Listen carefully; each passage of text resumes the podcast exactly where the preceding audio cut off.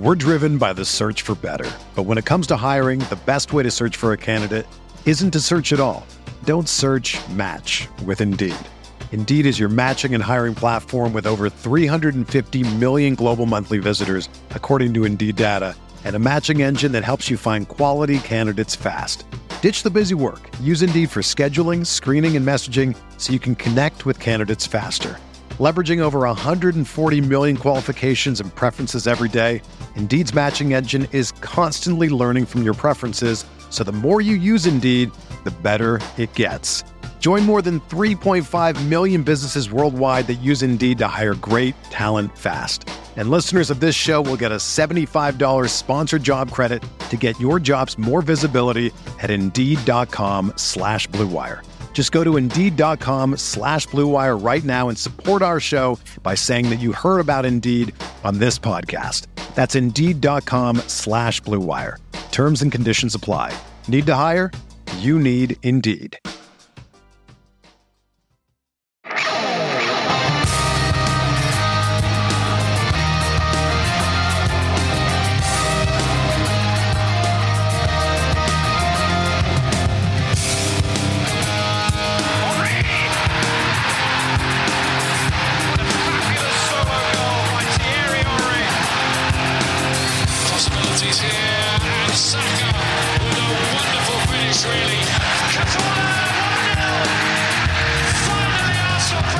Mikel Arteta expresses outrage at full time, upset with the Premier League, and rightfully so. We need to have it changed. It is totally unfair that goals are what win the game. This is the Arsenal Vision Post-Match Podcast. My name is Alex Smith, the Black Man, Twitter, Yankee Gunner. Yeah, that's right. I mean, Tim has said this. Goals are overrated. And I think what we saw against Liverpool is that they are overrated, and that any other metric you could use to decide the winner of the game should have been used in this game. But no, no, no, stodgy old Premier League. They used goals, and we did lose two nil, despite a performance that I think continues to point true north, point up in terms of direction of travel for this team. You may feel differently. I know it is hard to, you know, if you're the kind of person who hates to lose, and let's face it, we all hate to lose, it can be hard to hear the positives, take the positives when we lose. But I can't help but feel fairly upbeat about what we saw. I think there are things that we can all point to quite clearly as, you know, what went wrong. Most of them are me. I think I am the problem with Arsenal at the moment. But I do want to say thank you for being here. We love you. The, the, conversation around this team is getting really, really enjoyable as the team gets better. And on a night like this, when we get knocked a little bit, it's so fun to interact with people and see really good, thoughtful opinions about what we can do better, what we did well. So thank you for that. Uh, really lovely, and, and just appreciate you. But not just you. I appreciate Paul. I mean, you know, a bit. He's on Twitter at Pause My Pants. Hello, Pause. Woohoo. And I definitely appreciate Tim. He's on Twitter at Stoberto. Hello, Tim. Hello there. And I certainly appreciate Clive. He's on Twitter at Clive P F C. Hello, Clive. Hello, hello. Hello, indeed. Yeah, so uh, Mikel complaining about the fixture congestion and, and journalists soiling themselves over that. Uh, I saw Tim, as he does, defending defending the badge, defending the Arsenal, when one journalist in particular said, uh, it's rich of Arsenal to complain about this with no Europe and having had nine games canceled uh, in January. And Tim, I liked your reply. Uh, one is quite a bit less than nine, correct? Have, have we yeah, have I done yeah. that right? F- facts, facts, yeah. yeah, one, quite a bit less than nine. So um, lots of news and podcast stuff to announce down the road, but I sort of want to dive into it today. And I think, you know, we do these pre-match live streams. Some people say they're jinxes. We have broken that jinx. We have won quite a bit since doing those pre-match live streams. We get so much wrong in them, but in this game, I feel like everything you kind of thought about this game played out the way It, you expected in some ways, which is that the threat was going to be in behind Alexander Arnold for us, that the threat for them was going to be in behind Cedric or attacking that side, and that it was Liverpool's ability to convert the tiny half chances, the one little mistake, in such a ruthless way that could be the decider. And that feels like what happened here. Tim, Arteta said something at full time that I just completely agree with, and I don't think I'm a sycophant when it comes to Mikel Arteta, but he said, from box to box, I thought we were maybe the better team, but unfortunately, these games are won in the boxes. Mm-hmm. And it made me think, you know, big games so often wind up being about one or two moments. You know, the smaller yep. games, the weaker teams, you batter them, you get a ton of chances, you take a few, you miss a few, whatever. There's there's more margin for error. But in these big games at the absolute highest level, it's one moment.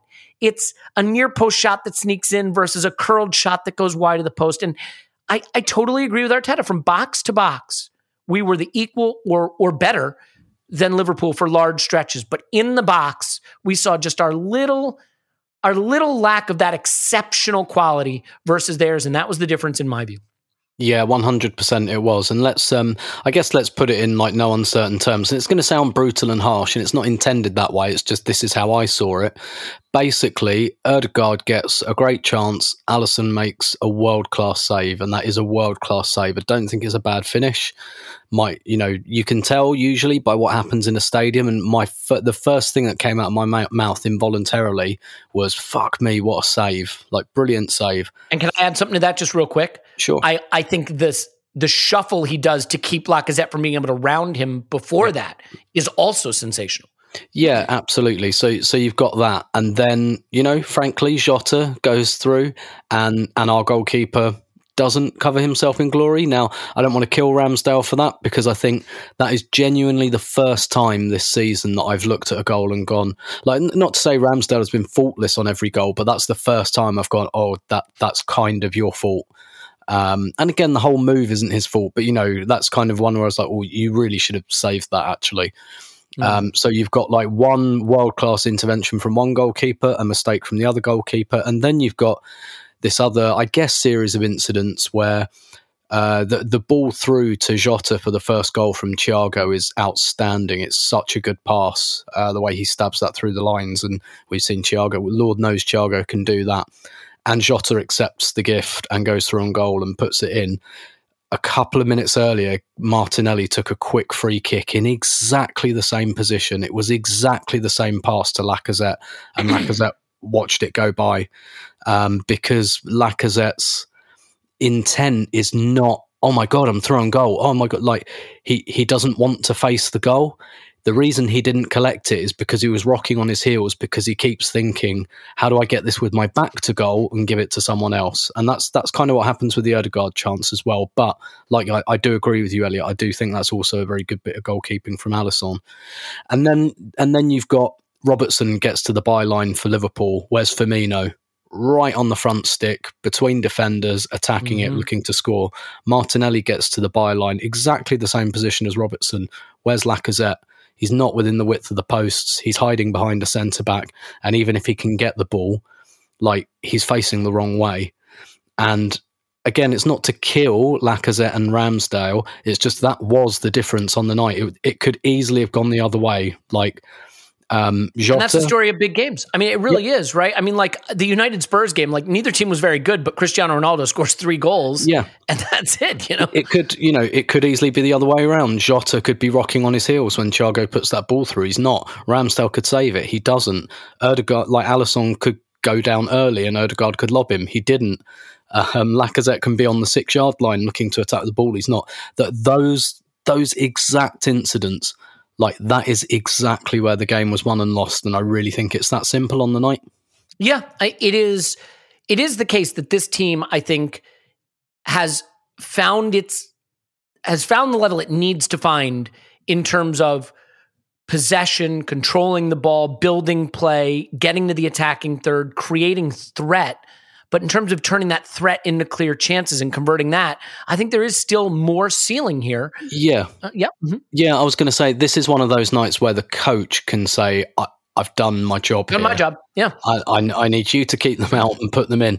It's interesting. I was listening to a podcast about Brighton today, and like Brighton, in terms of like final third entries, are like fourth in the Premier League because they're so good, like their structure's so good, they're so good at building up. But when it comes to like possession turned into shots, they're eleventh. So it's a bit like, you can see what Brighton's problem is, right? They're they're very well coached, they know what they're doing, but they don't have that person at the sharp end of the pitch. And I feel like we're like a luxury Brighton.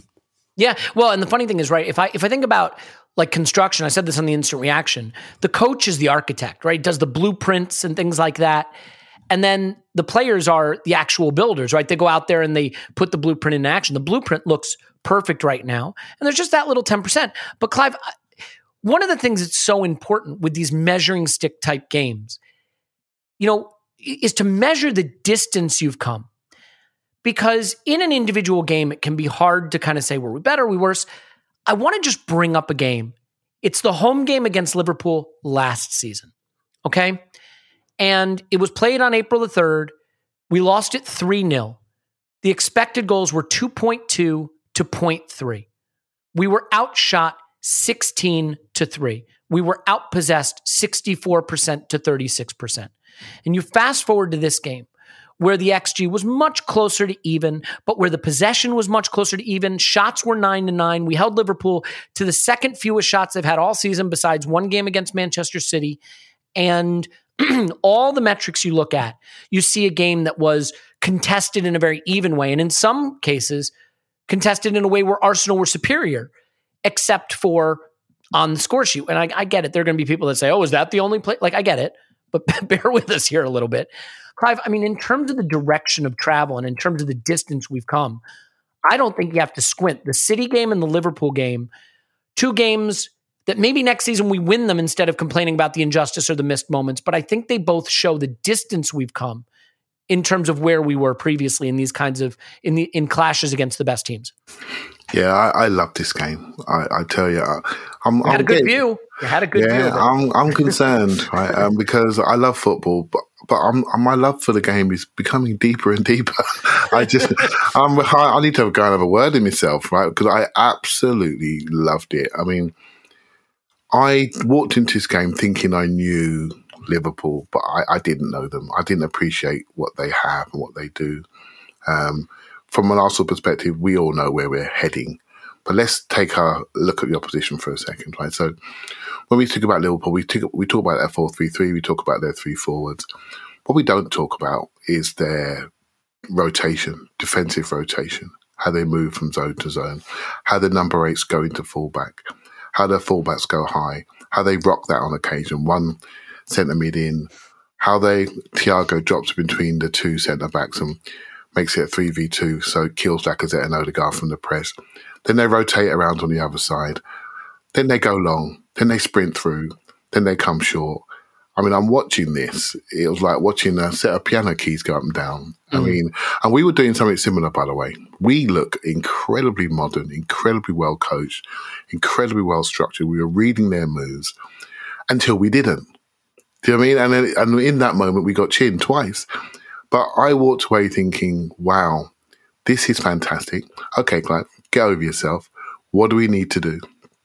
And I looked at Liverpool and I could not, and Tim, I'm sure he'll agree with me, I couldn't believe their size.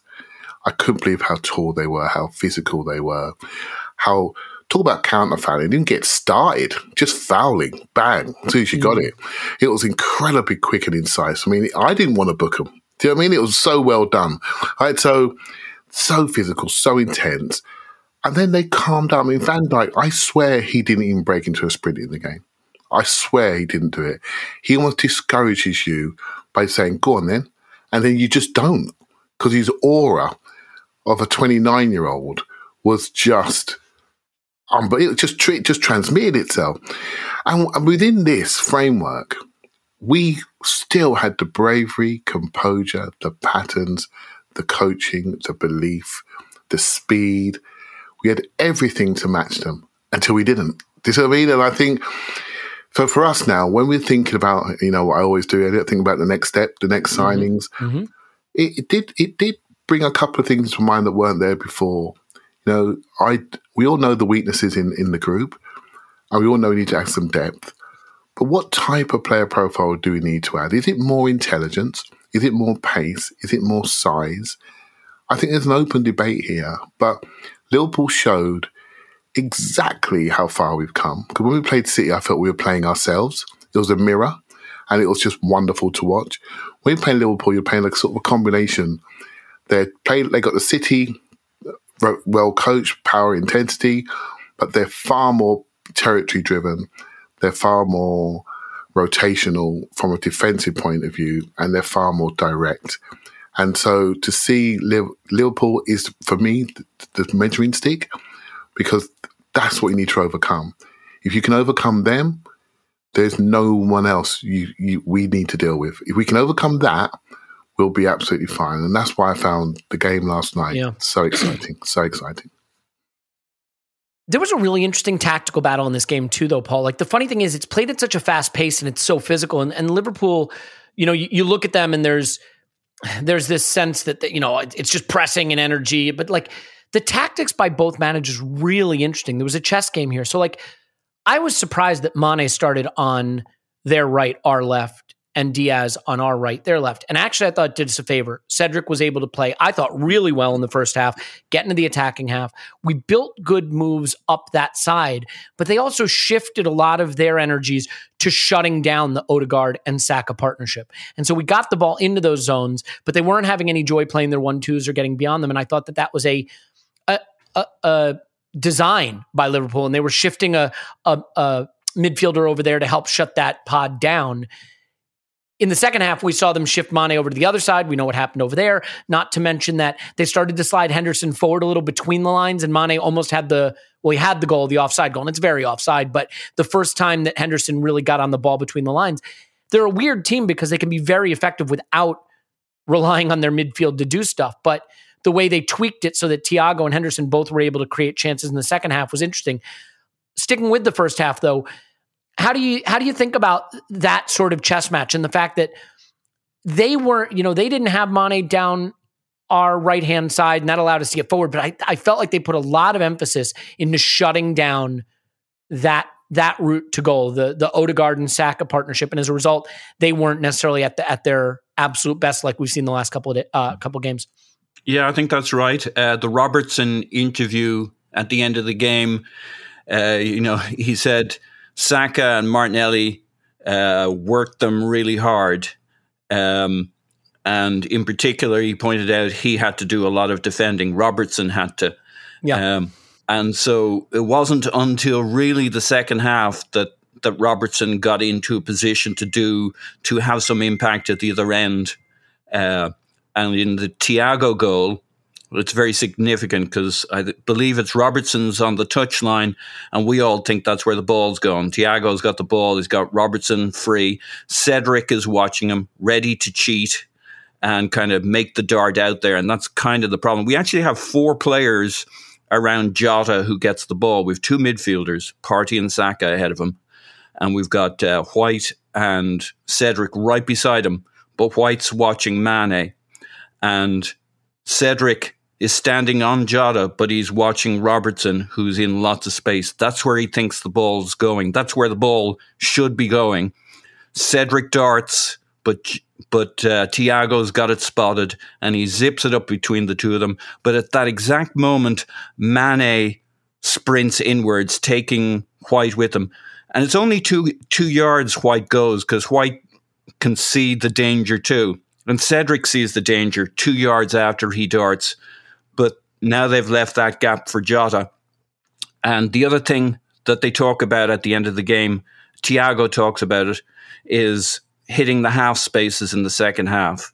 So they were looking, they were looking basically for this coordinated movement. It's kind of to, to Clive's point. We were on it till we weren't. Mm. We had it in the first half till we didn't. And like that blink of an eye, those coordinated movements from those two guys, uh, Jota and Mane, um, was the thing that kind of opened up the gap. And suddenly Thiago uh, and all three of them know what they're doing at the same mom- moment. Thiago knows it before they've made the runs, but at the exact moment, they all basically split that defense. Just a couple of yards, the ball's up through, and we're kind of undone. And yeah. that, to me, difference between the first half and the second half, they definitely blocked Saka as the danger man. They they knew about Martinelli, but he got at them time and time again, that ball from Ramsdale or the ball from Partey or Xhaka or uh, combinations with Tierney. That was our that was our side where we had the space, and Saka pulled them towards them. And in many ways, yes, they blocked us on the right side, but that opened opened them up a little on the on our left side. And we had a great first half. They they would admit that. They did admit we had the upper hand in the first half. Gary Neville believed we had the upper hand in the first half. Coming off with our, our real mistake in this game was we didn't come in at one zero, because then that changes that whole dynamic in the second half. You can't have that much success against Liverpool at home and not punish them in the yeah. first half. Yeah, I mean... Because you're not yeah. going to hold them off for, for ninety minutes, and being one zero down to Liverpool is a bad look. Yeah. And I think the the reality is that, like, these these games, and I, I said it before, but I really believe it, we are now at the level where we can play these teams and it's just the big moments. In the City game, the big moments went against us because of the referees. And in this game, the big moments went against us. Maybe just a little bit of that quality to trust yourself. And like, I, I said this on the instant reaction, and maybe it's wrong. There's pressure. Liverpool have lived with the pressure of competing for titles and Champions Leagues for three, four seasons now, and their players are twenty-seven, twenty-eight, twenty-nine. And our players have not had that pressure. They've been sitting mid-table, not to rub it in, and they're twenty. And so when the key moment comes, you know, Martinelli curls it just outside the far post. When the key moment comes, the Odegaard-Saka one two isn't quite where it should be because we haven't been living with the pressure of these big moments. In most of these big games in the previous years, we just were blown away. We weren't on the on the pitch with them. Now we're on the pitch and we're playing them even. And this is great preparation because the big moments are going to come and we're going to need to make the most of them. Um, and I don't want to over-index that because, you know, that, that comes with time. I think there is, you can use age as an excuse and experience as an excuse, but I, I do think it is a part of the process. And Tim, I... I don't want to go on any further without talking about what I think was, you know, the story of the the first half, and that's Gabriel Martinelli. Mm-hmm. I don't know if I've ever really made my opinions known about the player, but quietly, secretly, where I don't express it, I have I have been a fan. uh, yeah. um, I don't know why there's some holdouts on Martinelli. I don't know if it's genuine doubt. I don't know if it's because, let's face it, there's another very popular young academy player that he's kind of keeping out of the side right now, who is also very good and deserves to play and had a great cameo. Um, I think it's easy to forget. This guy breaks onto the scene by scoring an end-to-end goal down to ten men against Chelsea and then misses a year at a critical developmental period with a meniscus tear. But like, since he's come into the side, we've been better. And if you want yeah. to say he hasn't always been great, there's a straight line you can draw between Martinelli becoming a starter and Arsenal becoming a fantastic team. Now, I'm not saying that's all him, not remotely, but I don't think you can deny the link. In this game, it was sort of another star turn, and I'm I'm disappointed for him that the cutback from the byline didn't get tapped in or the uh, the curled shot didn't go in because I think he deserved a little end product for the performance. Mm. But in terms of what he offers us if we get to be, you know, back in Europe and things like that, because I think Saka and Odegaard's a great path to breaking down those low blocks. But in games against teams that will come at you more or where there's a little more space, I think what we see is that Martinelli is a unique weapon in these in these kinds of contests. Yeah, one hundred percent. And I think that's exactly why we saw that. I, I mean, essentially what Liverpool were able to do, they really concentrated on Saka and Odegaard, which is a great compliment to both of them. But again, the reality is that's because they were kind of fine leaving Lacazette alone. Um, and again, that's just a brutal reality. But Martinelli, yeah, you're right. When you're kind of playing on the counter, broken play, because he can beat players and when there's space to work in. And I, I said on the last pod, I, I think he's gotten so good at going on the outside of his man and beating his man. And, you know, I've been saying on this podcast for ages since he arrived that there's a dribbler in this player. We haven't we hadn't really seen it yet, and it doesn't always look aesthetically like it's not Ronaldinho-esque dribbling, but he can get the ball from A to B by hook or by crook. And actually sometimes it kind of is. There was some nice, you know, very deliberate nutmeg on um on Jordan Henderson. Everything about that move was thought out, right through to him putting his foot on the ball mm-hmm. and facing away from the goal. That was all in mind of, I'm going to nutmeg you, but to like, The, the nutmeg relies on the element of surprise. So I'm just going to play dead for a minute. I'm going to play possum for a second, make you think I'm going to go backwards. And then when you relax, bang, I'm gone. And that's, you know, a lot more thought goes into that than I, than I think people realize. But he, he was, again, sensational. I, I think um, maybe one of the reasons people are slightly more lukewarm on, on him than perhaps you or I are, Elliot. I, I think it's just a question of taste because Um, point, Martinelli, yeah. he's he's a volume player. He, he's like Sanchez, right? I was looking at, um, I, I, I wrote something about him today, so I was looking at his data. And so I was looking at his data, and like his passing completion rates at like seventy percent, and I'm I'm sure that's probably the lowest um, of of anyone who starts regularly. And it's that old Sanchez thing again, isn't it? What what do you want? Do you want a guy that passes the ball at a ninety percent clip, or do you want the guy who maybe loses the ball trying things? Um, and so, but but also a lot of the things I kind of looked at, his his number of pressures are down, but he's winning the ball back more often. And I know pressing isn't just about winning the ball back. It's kind of about man- manipulating your opponent as well. But his number of shots have gone down, but he's scoring more.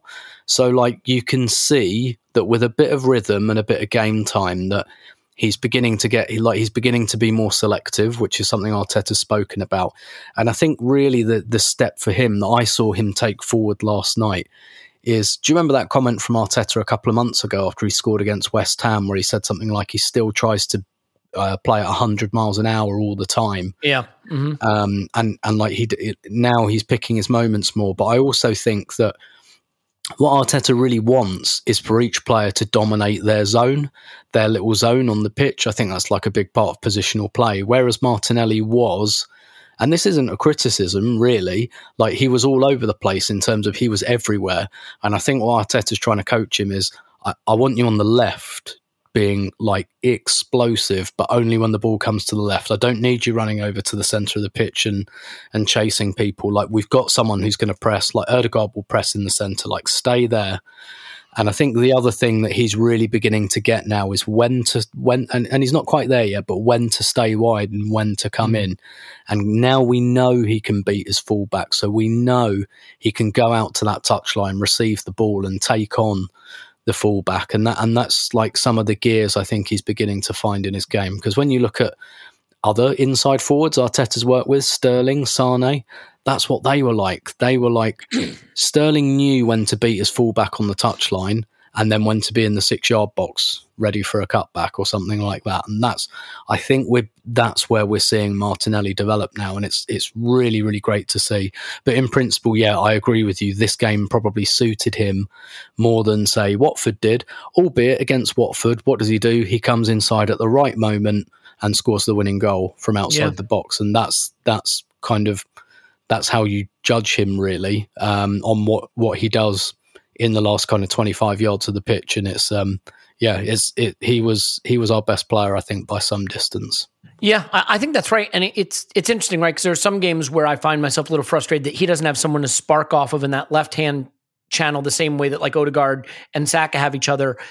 But there's there's some design there too, I think, because he's a player that I think if you get him into space and don't bring defenders over to him, you see no one can live with him. He's got uh, I don't know if he's as pacey as like a Theo was, certainly not, but like over his first four or five steps, his burst is outrageous. And, you know, Liverpool did in the second half bring a second player over to him, and he kind of ran out of steam a little bit because it it just became more, you know, running down blind alleys. But sometimes you, you get a player evaluation wrong too, because I think there's a sense that he's not technically quite as good. And then there's that moment in the middle of the pitch. He, he sort of carries it into midfield and he's under immense pressure. There's three guys around. And you just pirouettes and twirls and twists and touches and twists and finally, I think, slides it back to, to Tierney and gets a huge ovation. But like, he's he's real good in tight spot and he's real strong. You know, Ramsdale's going to come in for some criticism, sure. Some of his passing in this game was amazing. He just missed Saka with the long ball. That was one of the best I've ever seen. But he hit Martinelli time and time and time again up the left.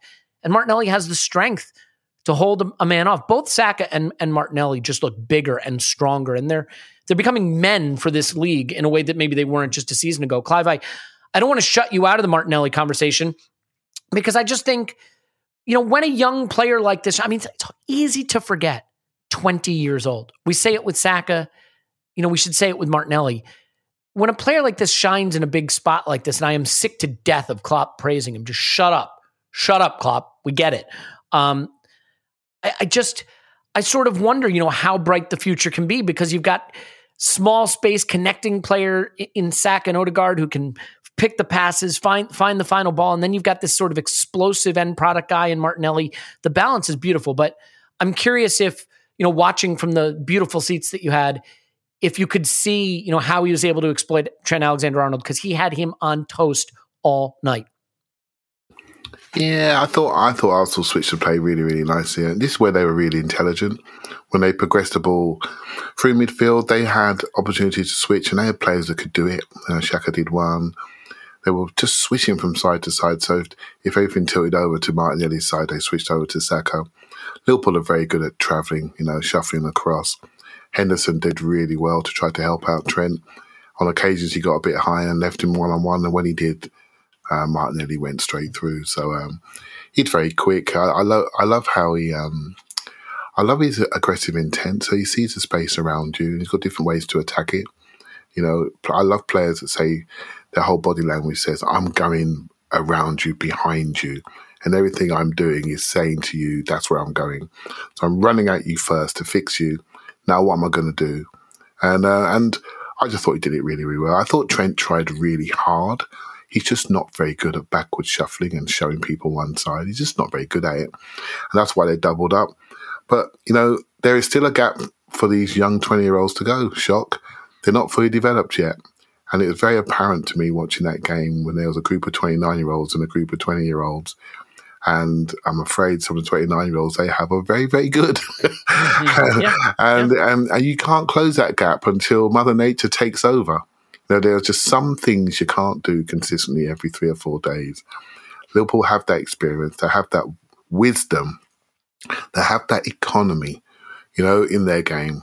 You know, I I even talked about Liverpool as a high-pressing team or the rest of it, but I saw, I saw many a time them just walking around, taking it cool, slowing the tempo, and not just basically going a million miles an hour. Like they did probably three, four years ago.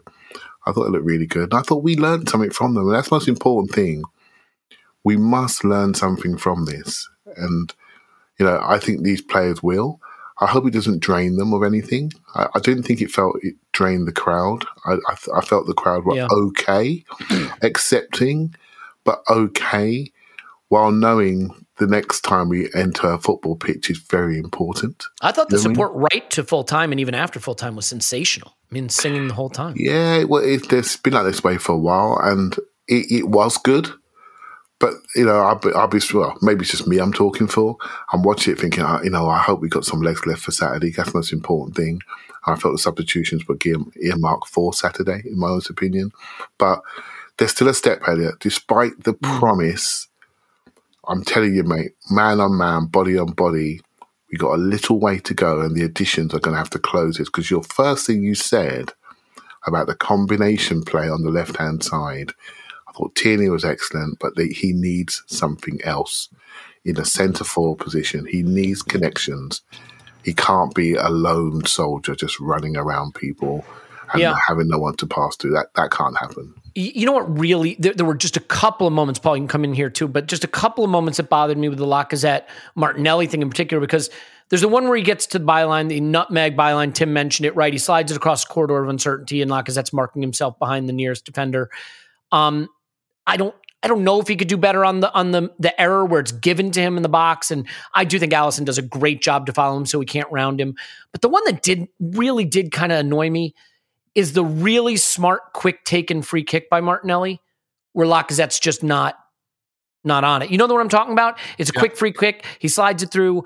Lacazette is there. I mean, that any striker that wants to score goals should absolutely be eating that up and totally on the same wavelength. And I just think, Paul, that maybe there is no question in my mind that the good football we are playing owes a lot to what Lacazette is doing, but the balance of how much he is willing to just not see himself as a goal scorer is maybe off a little bit. And in terms of some of the near post runs that we're missing or not being alive on that um, on that uh, free kick, you know, it, it's just, a, you know, and I know Tim compared it with what Firmino does uh, to get to the near post for his goal, but you know what I mean? Because those are combinations that were, I think something should have come from them. And and maybe, just maybe, Lacazette's a little too prepared to just be a facilitator now. Now, the other thing I will point out is he is a guy who earlier in the season we questioned his fitness, and his fitness levels have been beyond question lately. But this is the first time we've had to play a couple games in a few days.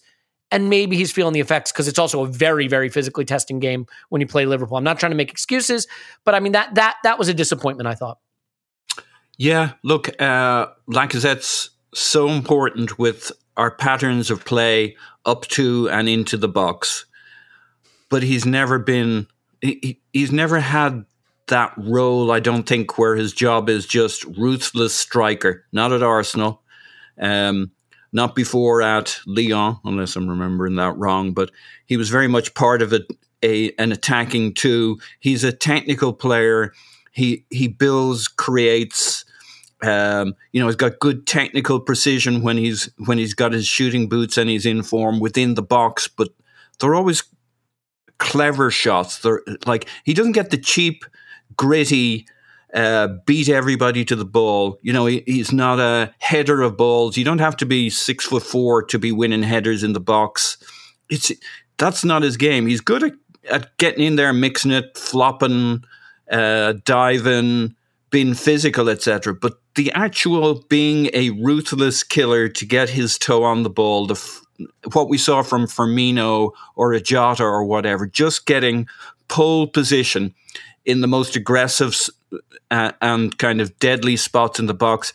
Not his A game, but it's, you know, you, you're up against Matip and uh, V V D. They're really good at blocking you from those spots. So unless you got something a little extra, you don't find yourself in those spots. It's definitely the opportunity for us in the next season to go to a new level, because um, we don't have that guy who makes that run. That was Aubameyang. That was his role within the team, and that just didn't quite happen for us over the last six, twelve months. But like, what does Aubameyang really be- bring? He brings popping up in the right spot at the right moment and a lot less of the other stuff. Of course, we're looking for the striker who can do it all, help with the build-up play, and be the guy who gets the run to the, the near side post, uh, pipping the defender. Um, yeah, in this game, look, we nearly did it with Lacazette, and like, I think we'll all we'd all want to say, like, let's not be ungrateful to the guy. He's been absolutely instrumental in how we play and in this good football, and in the fact that we should have been one nil up in the first half, you might say. You could certainly argue we were in the frame for being one nil up.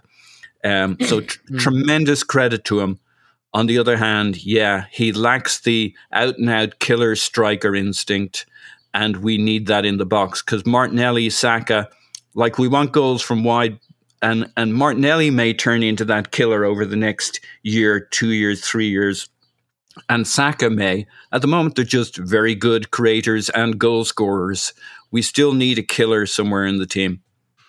Mm, I mean, I, I agree with you. And I, I think it's, it's, I, I the reason I, I singled out the one, the, the quick free kick one, is that that, it's that's shark in the water. It's instinct, right? Yeah. You yeah. Just, that's, that's where you show that you, you want to score a goal. You know what I mean? You look at Jota's run for the Thiago goal. It's just like, it, it's absolute. What is it? Chum in the water for mm-hmm. a shark. He's just, he's fucking gone. That's it. He's gone. Yeah. Yeah. I mean, and, and like, it's, it's funny, right? Because on the one hand, I think we are in a situation with this team where the players who we might regard as maybe being upgradable are still doing very important, valuable things for the team. So there's a sense of not wanting to like pile on to them, which we certainly shouldn't do, because they're doing valuable things for the team. And yet there's little moments like that, Tim, right? Where you, where you look and like, I, I look at that first half, and I feel we, you know, we, we, I, I hate the word deserve, because you don't deserve anything in football, right? But the play mm. deserved more. We left and, money on the table, right? Yeah. And, mm. and, and you know where that, where that missing final moment is. It's, you know, it's pretty straightforward. Yeah. Es- essentially, my big takeaway from this game is that we didn't really learn anything um, from this game. I mean, to, to Clive's point, there's plenty for the players to learn, but I mean, the rest of us, we learned that Liverpool were, are, are excellent and Arsenal are good. That's that's what we learned, and so we're looking at how do we get to excellent. And you know, look at Liverpool's only own journey. They didn't get there overnight. It, it took them a little while. They had some, you know, they had some crazy topsy turvy games with us. I mean, you might remember that three three in two thousand seventeen where they were two nil mm-hmm. up, and then they were three two down, three three. Last night, you know. Again, to Clive's point about that kind of just that muscle memory they've got. As soon as they went one nil up, like you just sense they had they had their palms firmly on our forehead, and we were kicking away, and we couldn't reach them. And and you just sometimes sometimes you just feel things when you watch a game. And as soon as they went one nil up, I was like, right, yeah, they're in control now. They they know they know how to see this out. Like I never really harboured any realistic ambition of a of a comeback at that point. At that point, I yeah. was just like. I just kind of hope Liverpool shake hands on this and don't decide to win three or four nil. That was honestly, that was my biggest concern for the last twenty minutes was we don't deserve a shoeing here. Let's not get one. Um, but, but yeah, and I don't think either team was up for that. Right. I don't, I think no. we sort of lost the hunger for the fight a little. And I think Liverpool yeah, kind of knew it was job done. Yeah, yeah, we turned to Saturday. They've got loads of games. They're still in the Champions League. Like it, it didn't, it was in no one's interests really. It was, I think the subs showed that too, by the way. And, yeah. and it was really good. I thought intelligent game management because yeah. playing well and losing to Liverpool is not a big deal unless you get a red card, you get an injury, you're too fatigued, and then you also lose to Villa as a result of it, you know? Yeah, yeah, and, and I think I said that uh, on the pod last week, right? Let's not kill ourselves losing this game um, so that we end up dropping points to Villa, and obviously that could still happen, um, but But we we all know where we need to get better. We all know we haven't got like terrible pieces in this team anymore. We've got like Xhaka's doing fine in the left eight role. He's he's not doing anything wrong. Lacazette, um, I mean, I wouldn't go as far to say not doing anything wrong. There are things he's he's doing wrong, and I do think as much as I think uh, we all know the deal with Lacazette, and we all know it's coming to an end and everything. So it's not much of a talking point. But like if I were Arteta, I would be saying, look. I, I'm not ready to just shake hands on on you doing this. Like, you're still our player. I still want to improve you before the end of the season. And you cannot just think that your role is to set up goals now. Like, that's not how it works. We need you to score goals as well. I need you to feel the pressure to score as well as to create. You're doing the creative thing. Like, you're doing great, honey. um, on all of that. That's all good. Nice job, sweetie. You're doing great.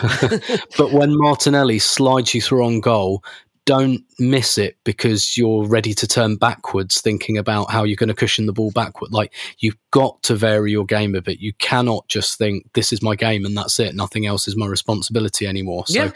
and, and that's like, again, I don't mean that to be like really, really harsh. I, I'm sure that's the conversation that, that players and coaches have.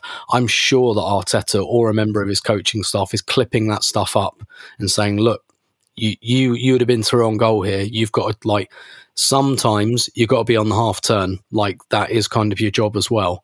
You can't just go, oh no, that's not my job anymore. Like, you you've got to you've got to be sharper in those situations, and you you yeah. can't change people, but that doesn't mean that you can't improve things. Like, again, like it's happening with the younger players, right? Like Martinelli, you know, talking about getting better at beating his fullback and things like that. That wasn't in his game until recently, and that's because it was worked on. And just because you're thirty years old, it doesn't mean that you can't add those edges to your game. And and yeah, he's he's he is what he is, and we have what we hold until the summer. But that doesn't mean that um, that there shouldn't be kind of a bit more encouragement, um, I'd call it, behind yeah, the scenes. Well, and I, I think you can say this, he is very important to a lot of the ways we play, but yep. at the moment that you say he's not going to turn and face goal, he's not going to make a run behind, or he's not going to, you know, get to the near post or whatever, then you, you know, you're making an argument to the coach, like, why shouldn't I play a Smith Rowe at false nine, right? Why can't I play mm-hmm. another? Because if you're just connective tissue, are you the best connective tissue? Yeah, you know, maybe, maybe you are. No. I've I've got another player that can do that, who, by the way, scored more goals than you this season. Yeah, and, so. and really, again, the, the brutal truth is Van Dijk, Matip, they left him alone, and they went and swarmed Saka and Ødegaard. And, and again, it's it's not nice for a player to face up to, and it's probably a message you've got to deliver delicately. But there is an element, and, and he'll know that. By the way, you know that when you're on a pitch when someone's not worried about you, and that's you know that's got to be an element of pride as well. And it's a shame too, right? Because you won't find another Arsenal player working any harder. You won't find another no, Arsenal indeed. player, you know, giving as much for the the, the system. So I, I I think that is important. But like, look, yep. if you know there's an area you can clean up or or you can improve, you do it. And I, I, look, a great example is you may be a wonderful human being, and maybe just maybe you can clean up your privates a little bit, and that's an area you can improve. And if you're not doing it, maybe someone else is going to take your place in the team. Someone else who's got nicer shaved privates, who's cleaned that area up. Do you want to lose your spot for something as simple as not having the right product? That's a silly reason to get dropped. Don't get dropped. Get the privates in shape. Go to the manager, drop your pants and say, look what I've done. I deserve my place. And the way to do it's with the Lawnmower four point oh. It is the finest purpose-built trimmer I have ever used. And here's the thing, right? I, you know, we joke around about it, but like, this is the thing you do. You trim your privates, you groom your body. So then you say, all right, what tool do I use to do that? I, I mean, I assume you're not using a Flowbee, right? I assume you're not using like shears, a box cutter. What are you using? Well, this thing has a long battery life. It works in the shower. It's got a bright L E D light. It has ceramic blades with skin-safe technology designed not just for skin, but loose skin, because there are areas down there that may be a bit loose that you do not want to trim. You want to trim the hair, not the skin. Um, it has a button lock. It has induction charging. It's great. And then when you order, you can also get their other great products. They got a body wash. They got a great shampoo and conditioner with great scents. They got vegan cologne that, you know, it's uh, humane and all that good stuff that we love and care about. Comes with a shed travel bag. So you can get the performance package if you want. You can get the Lawnmower four point oh. But the great news is when you use promo code Arsenal Vision at manscaped dot com, you save twenty percent and get free worldwide shipping. manscaped dot com, promo code Arsenal Vision, free worldwide shipping and twenty percent off. That's manscaped dot com, promo code Arsenal Vision, twenty percent off, free worldwide shipping. And you won't get dropped for having too many pubes, he says, biting his tongue. Now, the other reason you won't get dropped is because you're the best. And the reason you're the best is because they used Indeed to hire you. But if you don't have the best and you need to hire, you need Indeed, because Indeed is the only hiring partner where you can attract, interview, and hire all in one place. The only job site where you're guaranteed to find quality applicants that meet your must-have requirements, or else you don't pay. Indeed. Instead of spending hours on multiple job sites, which sucks. God, does it suck. Hoping to find candidates with the right skills, you need one powerful hiring partner that can help you do it all. With Instant Match, as soon as you sponsor a post, you get a short list of quality candidates with resumes on Indeed that match your job description. So you get exactly what you need. Then you can invite them to apply right away, and you only pay for quality applications that meet your must-have requirements. Seems like an obvious thing, but not everyone does it. I love this. According, uh, according to Talent Nest, Indeed delivers four times more hires than all other job sites combined. Wow. Start hiring right now with a seventy-five dollars sponsored job credit to upgrade your job post at Indeed.com slash Blue Wire. Offer valid through March thirty-first. Go to Indeed.com slash Blue Wire to claim your seventy-five dollars job credit before March thirty-first. Indeed dot com. Nope. Indeed dot com slash Blue Wire. Terms and conditions apply. You need to hire. You need Indeed. Clive's had enough of that. Indeed. Nailed it. Clive. I can think of players that improve. Mm. I can think of players that improve like Saka. I can think of players that improve like Odegaard. I can think of players that improve like Martinelli. But I cannot think of a player who I have seen improve so much, not to say that he wasn't good, but my goodness, at twenty-eight years old, wherever the hell he is, Thomas Partey is incredible. And on a pitch with a lot of talented players who have won the European Championship and won the Premier League, he's the best player in the center of that pitch. Arteta gives him the whole center of the pitch. He can do it against Watford. He can do it against Liverpool. They can't take the ball off him. They can't beat him. He plays the right pass. He's progressive. He's clever. He's physical, but he's technical. He has just grown into such an extraordinarily important piece of what we do. I think as great and eye-catching as Martinelli was, you could make an argument for Thomas Partey being the man of the match, because you're talking about operating in an area that Liverpool are uniquely good at dominating. And he dominated it, I don't want to say all on his own. It's not like it wasn't a team performance, but my goodness, did he do it so well. And I think, you know, I've, I've invoked Aaron Ramsey here before, where there are some players that need a run in the side to hit their best level. And I think the combination of the role Arteta has given uh, a party and the fact that he's staying fit now and getting to play game in, game out, we're really seeing all the all the promise uh, be realized. I thought this was a sensational game from Partey, and I'm curious, you know, from your vantage point, if there was anything you saw him doing that that really jumped out at you in particular, because he's he's got the, he has that knack for understanding when he can afford to take an extra touch or a turn or a trick versus when he has to play it safe. You know, some midfielders, it's a wall pass right back to the defender. Some midfielders turn into trouble or get it taken from him. He just, he just seems to have such a good, intelligent read of the game for when when to do what.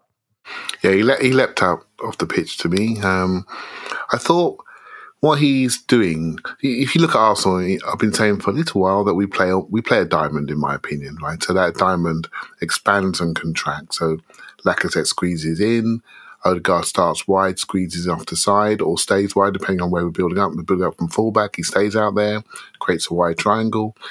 If Partey has the ball, he squeezes in. And, and Xhaka does that up to a point. He squeezes in and, and closer to create a little bounce pass, so he gets the next pass out, second phase. So there's a cohesion there to how we play in central areas, and he's very, very good. He's really good. But Partey's the one that fixes the problems for me. So if something goes wrong in our movement, the timing's wrong, and he has to hold it for another two seconds till the lane appears, he can do it and keep it. So if a line's blocked, he can shape it, move it, step someone, and then still find the pass. And I think uh, Liverpool had a few of those players, and we had we had one that really stood out in the middle of the pitch. And I thought he was the equal of any of their central midfielders. In fact, the respect they paid him grew during the game. I will say, I, I thought at the start of the game, he looked a little bit injured.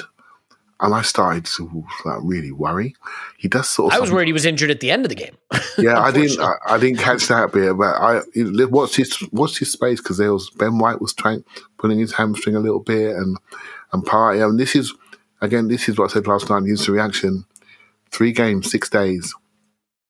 This is us. This is what we want to be next year, and we can't be it with the same eleven. We and. You know, no matter how painful it is, right now we have to be thinking about, well, you know, Thomas Partey coming off the pitch in some games.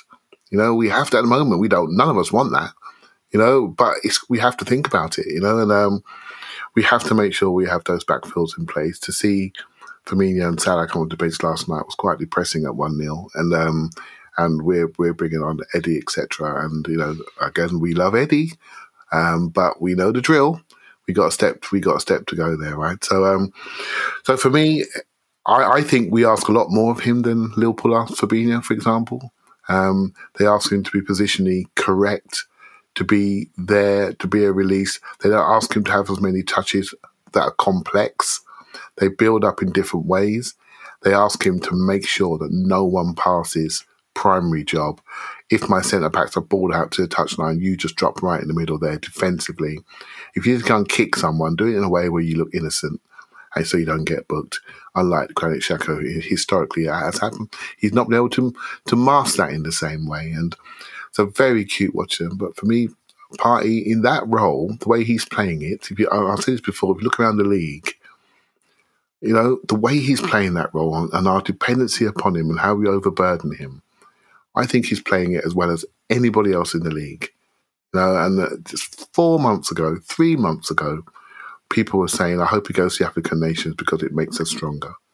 And that's how football can change so quickly, people's opinions, you know. So, um, mm-hmm. But stay consistent.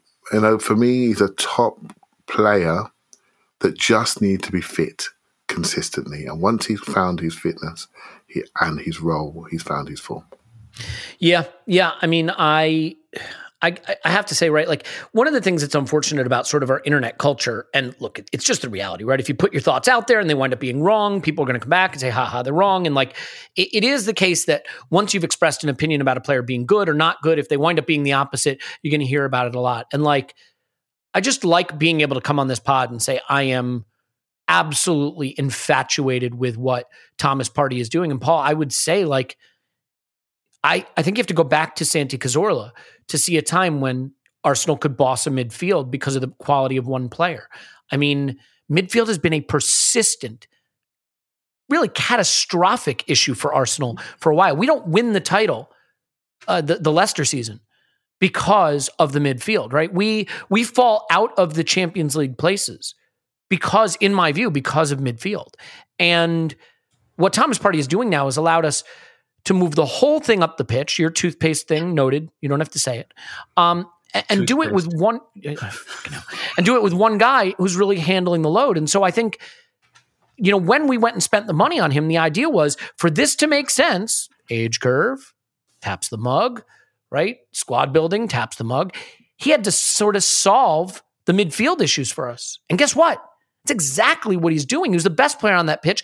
I can't think of a team he wouldn't improve with what he's doing right now. And so, Paul, I just I just think when you look at midfield and Arsenal's challenges in that area for so long, man, he he has really, really opened the door to the players that we want to feature, the Odegaards, the Sakas, the Martinellis, to be where they need to be to hurt the opposition. And, and so I don't think we can speak highly enough. And in this game, some of the touches under pressure and some of the decision-making, you know, because it's one thing to do it when you're not being put under pressure, but he was he was an immense pressure, and man, he he nailed it. Yeah, he's been brilliant, and I agree with. We talked about this a little bit uh, on the pod yesterday. Like he's in the he's in an elite group of midfielders uh, in this league, and Clive referenced this. Like he's he's right there. He's in the top couple of midfielders you can pin your midfield on. Like, you can't play this football we're playing as front-loaded, as front-footed as we are now without a Thomas Partey in your midfield. There's only a couple of other guys. You know, um, I started the exercise yesterday live of who else is in that elite group. Like, you you have your Fabinhos, maybe Rodri, but I don't know. Like, he's got Man City around him. Uh, that sure lightens the load in terms of, of uh, the pressure on one guy. Uh, Declan Rice, um, I don't know if like he he's brilliant. He's a, he's at that level. Can he do everything Partey can do? I don't I don't know. Um, but can Partey do everything Rice can do? Like the, well, and the, Rice is going to be what one hundred million for United yeah. or something in the in the summer. That's the level he's at, you know. Yeah, um, but like that's it. You're down to who who are the two, three guys who can hold a midfield. Is never single-handed, but in a sense allow you to front load so much that it feels like the guy's doing it single-handed. Um, now he has a, a, credit, a quick bit of credit to me old mate Xhaka. He's pretty generous as a midfield partner. Uh, and I think we saw this right from the get-go. Like he he's he's okay with Partey being the guy and him taking this other role. And and like, so there are other things going on in midfield, and the work rate that, that Odegaard does dropping in and helping out and are defending from the front all makes this possible. This isn't a one-man show at the end of the day. And when you look at City, when you look at Liverpool, you realize, uh, and we're hearing it from Clive and Tim from the stadium, the, the number of coordinated movements, the the understanding, the development in the team um, that enables that to happen. But there's no other midfield we could drop in here, maybe in the last decade, who can do what Partey's doing. The closest we would have got to is Arteta. Like, he has the skills. Arteta had the skills and ability. What he didn't have was the same level of physicality, is the same ability to cover the pitch that Partey does. Mm. I, I do worry... Uh, with Clive, that we're we're asking quite a lot of him at the moment. Like, we're asking him to do everything, and he's doing it. I don't know, don't know that I want to build a house on that. That that's the only way we can play. Like, because he does get the niggles, and you can't be brilliant all the time. Like, uh, two games a week will impact Thomas Partey as well in terms of the stress that's on him. So we need other ways of playing, um, uh, as Clive pointed out. Can I ask you a question? Yeah. Because because I'm I want to probe this just a little bit. Probe, lol. Um, to your point, let's say Thomas Partey wasn't available for a game. How do you think Arteta would try to maintain what we're doing without him, or would he be forced to go to more of like a double pivot with Sambi and Chat? Like, do you yep. think we are so reliant that if Partey was out, we would not play this system? Or do you think maybe he'd just give Xhaka this role and put Smith Rowe in the... How do you, how do you think we'd handle missing him for a game? Sambi, Xhaka, uh, double pivot.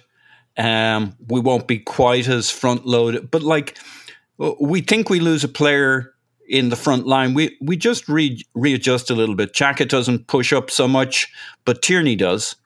And so we go back to a little bit more of a kind of a, an asymmetry with Tierney going forward on the left, Martinelli tucking in a little bit. It'll just be a little bit of a, diff- uh, a different look.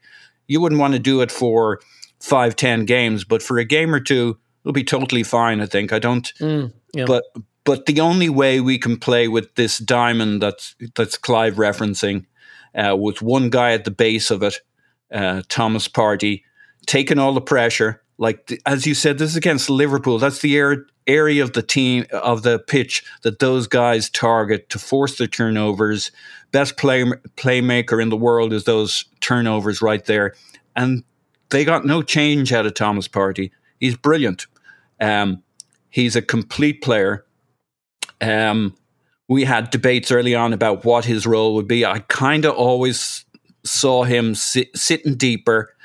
Uh, being able What's to- crazy is he's getting to the top of the box and taking shots too, Paul. Like, this is a box-to-box role with no one behind him. It's wild. Yeah, he has his moments, but he really is the, the anchor in the midfield. He does sit that little bit bit deeper, cover it all, uh, handle the pressure. Uh, you I see, think he was our only player in this game that had two shots. Am I right in saying maybe, or one other player may have as well? Yeah, maybe. You know? Well, I guess there was um, only nine shots yeah. to go around well, on yeah. both sides. No, no. Both sides, yeah. Mm-hmm. And, and maybe a quick point, like, that's really something. We kept Liverpool to nine shots. They're second fewest of the season behind only City. And and so... Our shape and yeah. Thomas Partey and those other guys, they're a huge part of us being able to keep that shape. That isn't the, totally just agree. the back four. Par- yeah. Partey's probably the most important part of us being able to keep that shape. Yeah. Um, Tim, I wa- just a few things I want to pick out from the the end of the game and, and you know, the way it, it ultimately winds up going. I mean, firstly, their their opening goal, um, it's tough, right? Because there's a defensive lapse there, but it still should be saved, obviously. I mean, I hate that that goes in. I hate it for Ramsdale, um, but I, I hate it for the team because also I think it was it was not the best chance. It was created by by a long shot, you know, it, but... It does come from a little bit of a defensive lapse, and I'm curious how you how you break down that moment. I think the the issue with what Cedric does there is he's sort of just he gets wider for no reason. Like he mm. do, he he leaves the danger guy alone to just sort of track to a space where there's no one there.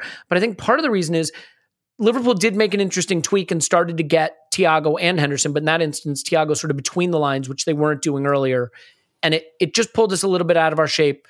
We didn't deny the, the pass. We didn't keep an eye on the runner.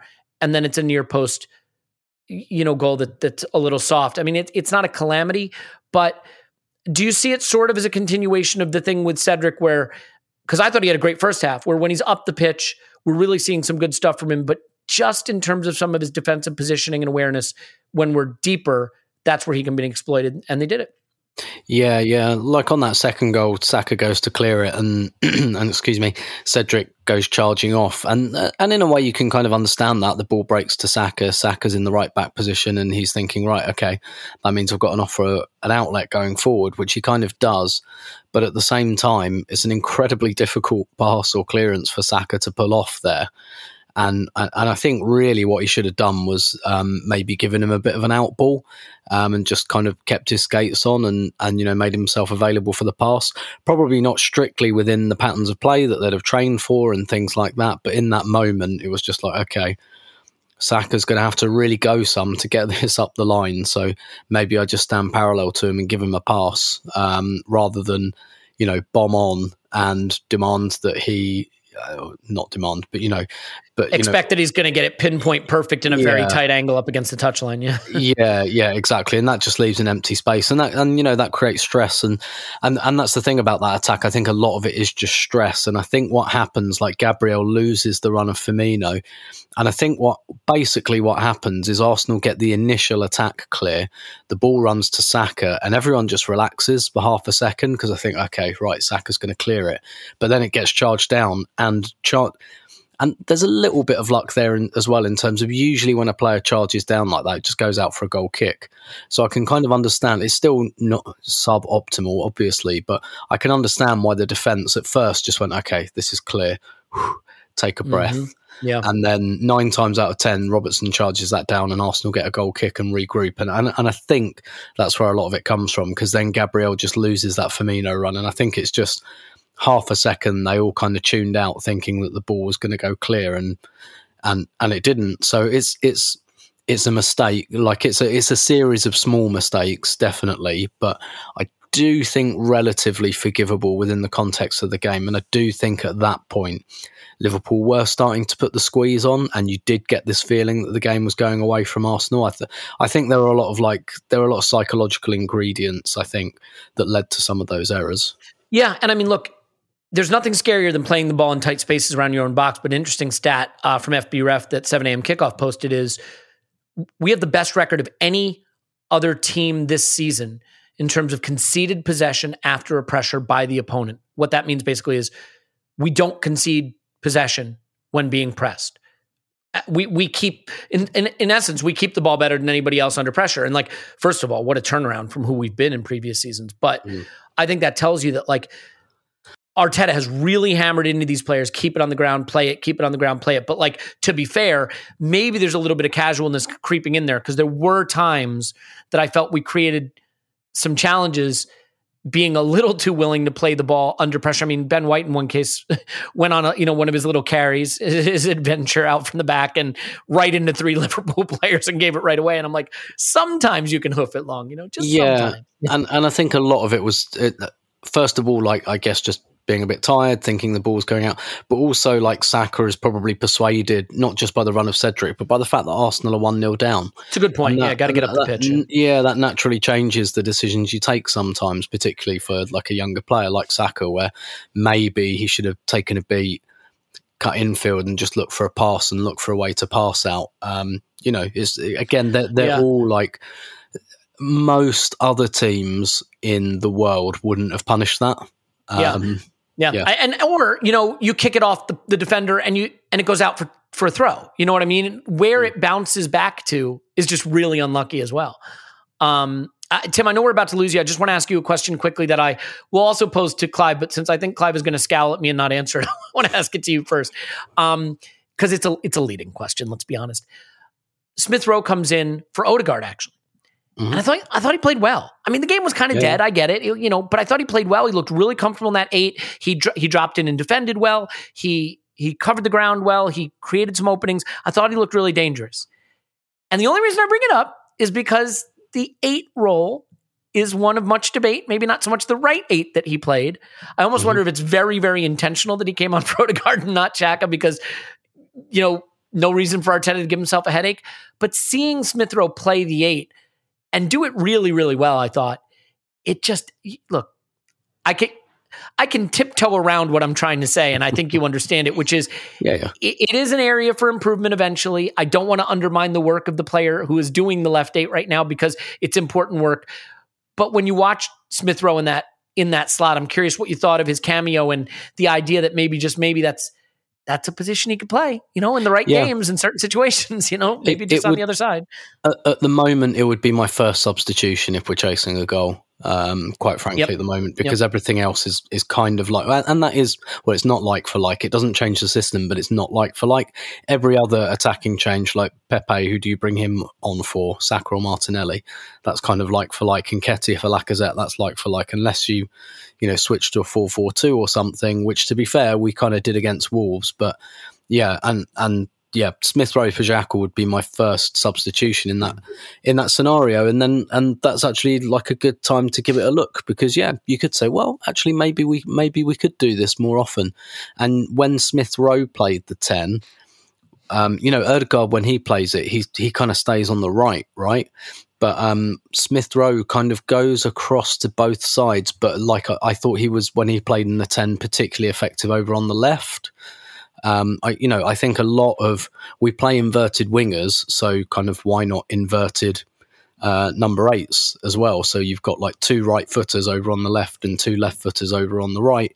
That strikes me as making some sense as well. I, I think it's absolutely worth a look. I wouldn't do it from the start yet unless... I tell you what, if if Xhaka picked up a small injury or something or a suspension, uh, let, let's say he gets injured in training today and we don't know about it and we're playing Villa on Saturday, I, w- I wouldn't complain at all if the decision was right. Instead of doing, you know, changing everything we're doing in midfield, like the you know, like what Paul was talking about, double pivot plus Odegaard ahead of them, let's let's just keep rolling with this and, and play Smith Rowe in the air. I wouldn't complain about that at all, but I wouldn't necessarily drop Xhaka to do it yet. I don't think we're at that stage. I think we yeah. look at this from the bench and we start to make a decision from there. Yeah, and I mean, again, I, I think I've said this before. It is it is really, really hard to say we should be changing anything at a time when we are playing so well and it is working. And it is easy to get individual focused and think that individual can be better and miss the fact that if the team is playing this well, do you really believe that taking an individual out who's a part of that is going to improve you? That may be the wrong way to think about it. So I I am admittedly torn on that idea because I, I think that there's still levels up we can go and need to go. Of course, it should be a an effort to improve. Look, mostly, uh, well, let's do this. Let's let Tim go, and we'll finish off with some uh, thoughts on the substitutions and a look ahead to Villa. But Tim's on Twitter at Stoberto. Thanks, Tim. My pleasure as always. Clive, I thought there was a good balance of, you know, not giving up the game. I don't think we gave up the game, but keeping an eye towards the weekend and the way we approached the substitutions. Um, I thought, first of all, it was great to get a look at Smith Rowe in that eight because I think it's a position he can play, but also getting Odegaard off, getting Saka off. Um, you know, I thought those in particular were were important. And Lacazette, who, love him or hate him, is vital to what we're doing and someone who also could face fatigue. The, the scary thing was there was a straight leg challenge from Thiago that went unpunished, and in absolutely typical fashion, because God forbid we, you know, potentially do anything to disrupt Liverpool in their attempt to make a title race for T V. They didn't even give us a, a replay of it on T V. We never saw it again. Oh, wow. um, but, but uh, you know what? Partey seemed a little unwell after that. And, and again, I don't think it was a, a, an impact injury. It looked either like cramp or a strain. Now, I haven't heard anything since then, so I don't know, and I'm just going to cross my fingers and toes and all that, that there's nothing there, and we won't be hearing about it um, from Arteta in the next day or so. But I thought this was a great example, bring on good players, still going for the game, but having a sensible approach to thinking about the weekend. Yeah, I thought we got it right. Um, the two, Odegaard and Saka, were sort of boshed by a combination of Robertson and Thiago, and, and and we didn't have this, the centre forward to really stress them in that space, and that's the truth of it. Your discussions around uh, Smith Rowe, I'm listening to you thinking, yeah, you know what, I think he can be an interior, but he can only be an interior if our centre forward is one of those. It's like a party, if you know what I mean. Someone does one and a half jobs. We need a one and a half job centre forward, not somebody doing three quarters of a job really, really well for the benefit of the team. And the other and the rest of the team are taking up his goal scoring mantle and his and his threat. He's a centre forward that can do all of the jobs and have all of the size and physicality and speed that makes the jobs of the eights and the inverted wide men, stroke wing forwards, it makes their jobs really easy because of the absolute threat of the number nine. So when people are thinking about these, well, which I do all the time, thinking about the next phase of Arsenal, um, I'm more than I'm more convinced now that it's not a smaller false nine player; it's a taller, stronger, faster player that enables some of our technical ball carriers, ball manipulators, sprinters with agility that we have, that we are invested in. Those four fabulous players that we know, they are of a certain build, of a certain construct, and we need to enable them by giving them something else. You know, I think that's really important. That's how you build careers. You don't mm. do too many of the same thing because you just can't sustain people. And on a certain day, you don't have the skill sets that you need. So on the going back to your original question, I think we... We did this right. It's, it's nice for once to have a big game and not get someone sent off and have a three-game ban. Do you know what I mean? It's mm-hmm. really yeah. nice. Yeah. And um, there was some fatigue out there for us, and there was there was some mental exhaustion as well. And going back to the point earlier about Tim talking to Jonathan Northcroft online, and I and I, I helped him on that little discussion. And it just, it just, it just disturbs. I love that you're calling that a discussion. Yeah, it's a discussion. I want people to, I, but Jonathan's brilliant, right? So the reason yeah, why we, we yeah. spoke to him was, I want you to write this down. It's not the amount of games you played over a year. It's the gap between the games. There is no need to do a Wednesday night and then Saturday morning. There's just no need for it. There's room in the calendar to, to even make that Saturday night or, or Sunday. Just, just do it, you know? And, it, and it's happening again between Chelsea and Manchester United. And this is a problem. And people say, oh, but Clive, we haven't played this many games in January. It's not the it's not the gap year to year or month to month, not how many games. It's the gap between games. Recovery. Think about recovery. You need time to recover. You know, there's between major events. You need time to recover. And that's what's been reduced. And that's the challenge for us. And yeah, maybe next year when we are back in Europe and we have a squad that can do a bit like Liverpool's, we can do a bit a little bit better, and we can change games. You know, and this, is, you know, I don't go back to my five sub argument, but I think mm, it's a big yeah. part of this. If you want to have this type of schedule, fine, but give people five subs; they can plan for it. You know, and um, but we don't do that neither, right? We just want to see people twang and break and break their legs. So uh, that's just me going off tangent a little bit. But I thought we managed the game appropriately. I don't think it's off tangent because I, I, I think it's important. Because I think there have been times that I, on this very podcast, have asked about Arteta's ability to manage the load and and rotate and things like that. And this season, he hasn't had to do as much of it because the fixtures haven't been that congested. And I thought that this was sensible, Clive. I thought this was mm. good, sensible decision-making. And oh, by the way, you're not bringing on bums either. You know what I mean? No, you, you're not. And I, I, I think sometimes when you're building a team, if I was to build a team of, of the eleven most talented footballers, then, then Smith Rowe plays and probably Pepe plays. If I'm honest with you, you know, put Tommy Asu in there, that, that would be my team. You know, based on pure talent, I'd move them around. They, for me, are the eleven most talented footballers that we have. We can name the others. But there's more that makes a team, right? And I'm afraid some of the glue guys there that we need, that on occasions against the, the Liverpool and Man Cities and maybe Chelsea, we find the gaps and we find where the extremities lie in our talent. Do you know what I mean? We've, it, you can see the edges, you can see the cracks, you can just see the limits a little bit more clearly that none of us are talking about against Watford and... Oh, what was the other game? Sorry, I missed it. Well, against Watford. Leicester, sorry, Leicester. Mm-hmm. None of us would talk about them extensively. We would talk about it in a nice way. Wouldn't it be nice to make a change there? But now we're thinking, okay, we need to do this.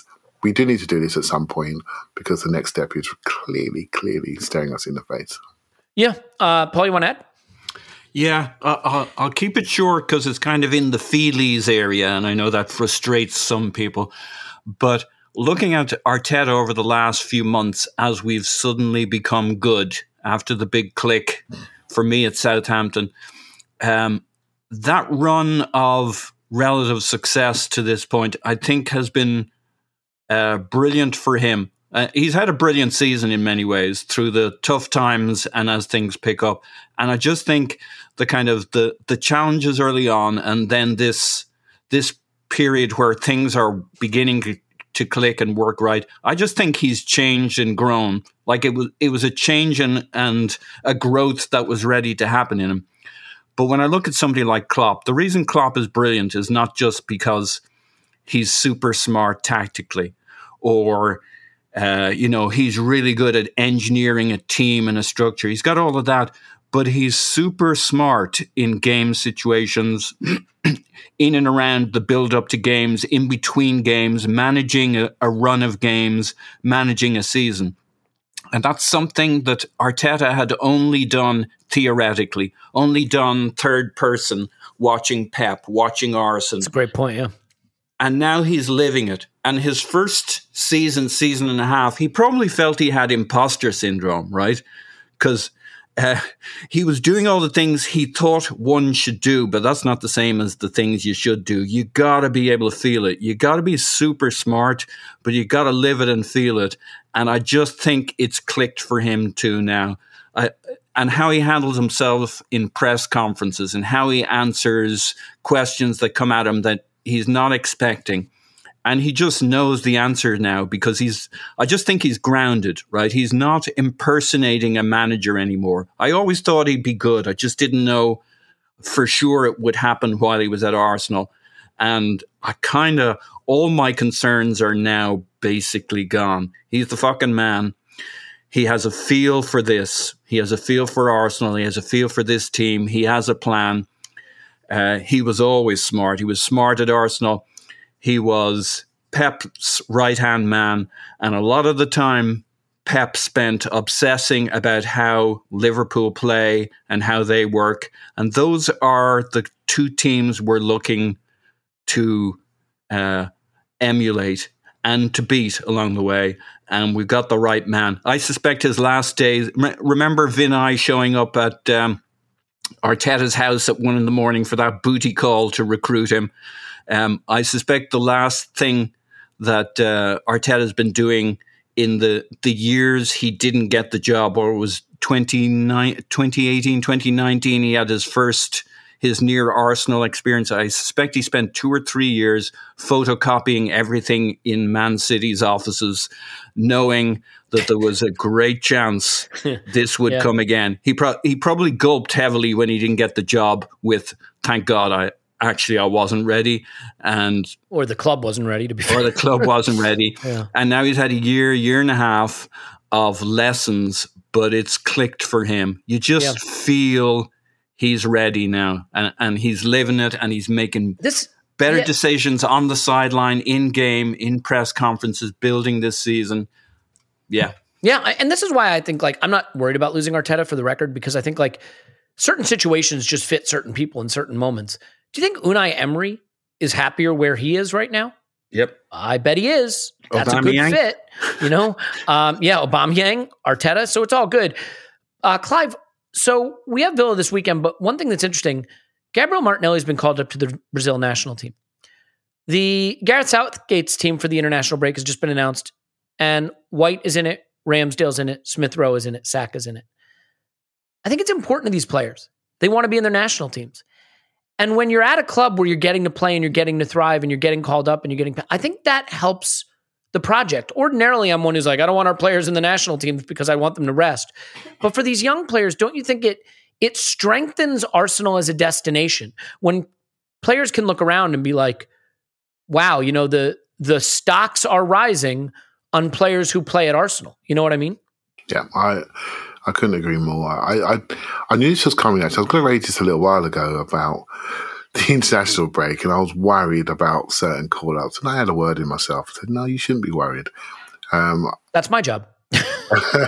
you shouldn't You shouldn't be worried. And I, I'm just hoping, they're two friendlies, right? So hopefully you, you get a little bit of football. You're in a different environment. You get a mental refresh. The St George's Park environment is absolutely fantastic, and Southgate's done a great job there developing that club environment. Everyone wants to go. No one turns it down. And so, yeah, this is a good thing. And, you know, my mantra, I want Arsenal to be a place, the place to be. And we got um, young Manchester United forward that's not in the squad, that's lost himself at the moment, that would fit our club quite nicely, in my opinion, and if he found his game again. And, you know, you want people to say, what's happening at Arsenal? Is that I want some of these young, bright players to be in our club, and that is the place where it all happens. That's how Ramsdale eventually ended up at Arsenal, because there was a character reference coming from him from the England squad, right? So that's how it, that's how these things work, like it does in all our jobs.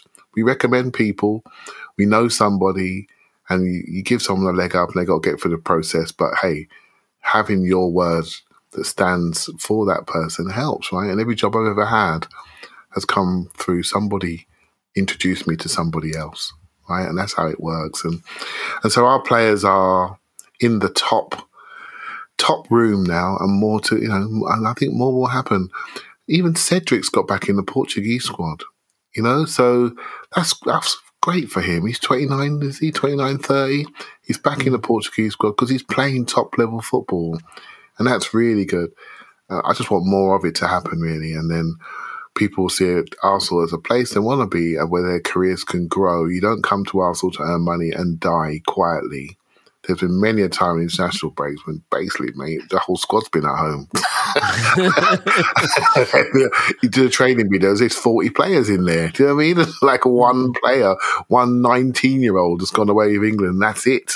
Right? And we were, that was only the other day. So, um, so, yeah, things are on the up. And that comes back down to recruitment and getting people out the building. And, and that, that is the right way to go. However, I will say, we just lost a game.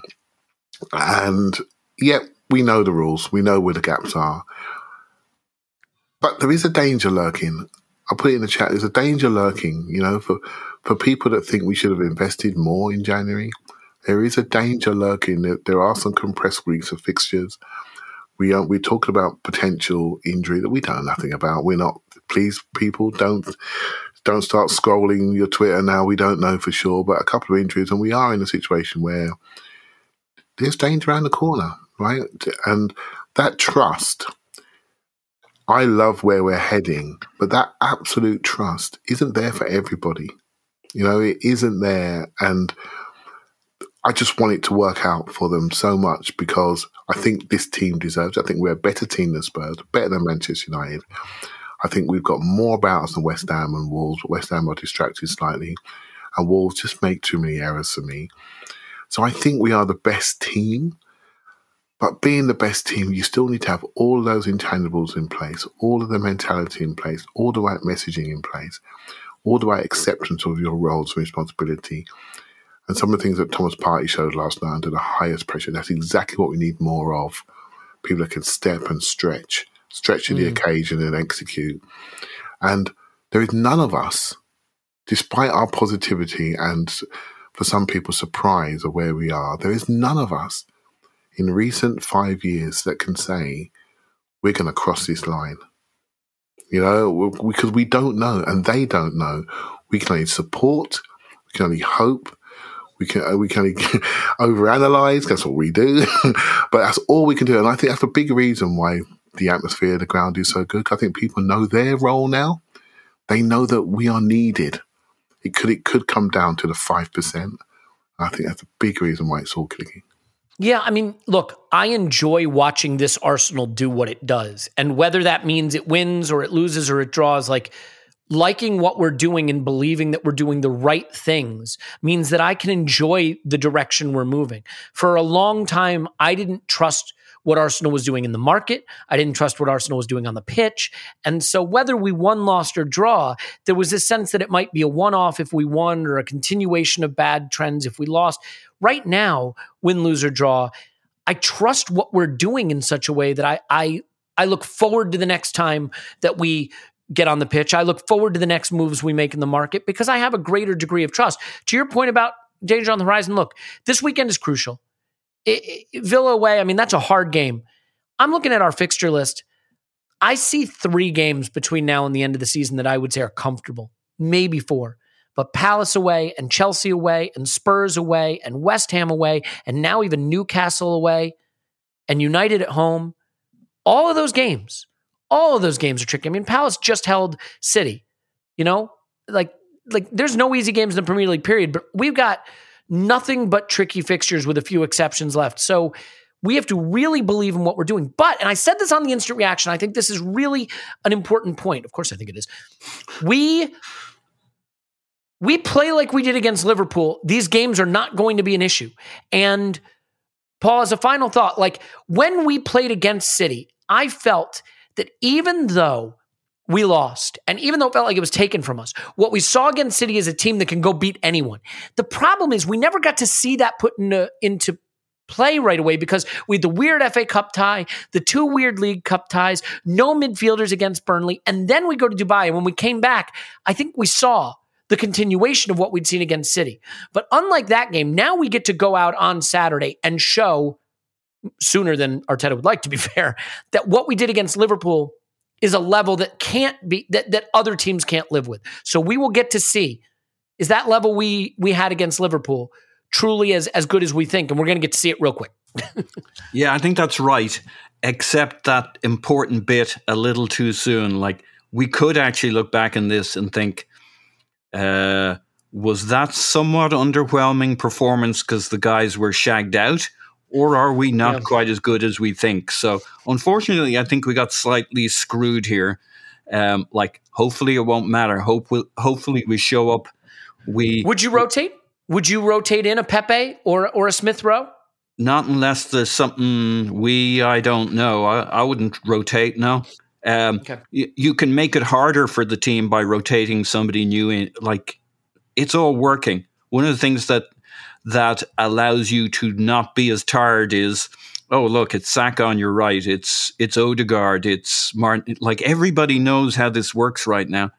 Um, so I keep, I think you keep doing what you're doing uh, till it doesn't work. So we just go again on Saturday. That's how it is. Um, so it's a little nerve-wracking, though not as nerve-wracking as reading in the chat while while we're having a nice, happy, happy chat about players making the England, England squad, a message from Clive that says, danger lurks. That's genuinely I mean, terrifying. I'd use that as the title of the pod, except that's way too dark for a pod that I think has been mostly upbeat. But I, I look, danger only lurks if we can't sustain what we've been doing. And, and I, I think I think we can. Let's let's leave it there. Um, hey, Clive. Yes? I would meet you for a date to rewatch that first half if you wanted tomorrow. Yeah, I got things to say, mate. Trust me. Oh, good. I, I got oh, good. good for you. I got. I, I didn't realize view. you had things to say, but now that I know that, definitely on. Okay, let's get that first half rewatch tomorrow for patrons. Let's get the instant reaction to our big win on Saturday, and on and on and on and up and up. And congrats to the Arsenal players named to their national teams. Let's leave it there. Paul's on Twitter. Paul's on my pants. Thanks, Paul. Danger lurks. Woohoo! Clive's on Twitter at Clive P F C. Thanks, Clive. Thank you very much. Getting to the point now where I do the better woohoos. Maybe it'll make it my thing. What you don't want, look, you come on the instant reaction pod and Scott's on it Turn your volume down before Jesus. His yeehaw. That's all I'm going to say. Jeez, that guy comes in hot. All right. Thanks, everyone. We love you so much. Really, really do. Thank you for being here. The, the best community out there. And, and you're, you're the reason why. So we love you. We'll talk to you after Arsenal ten Villanova.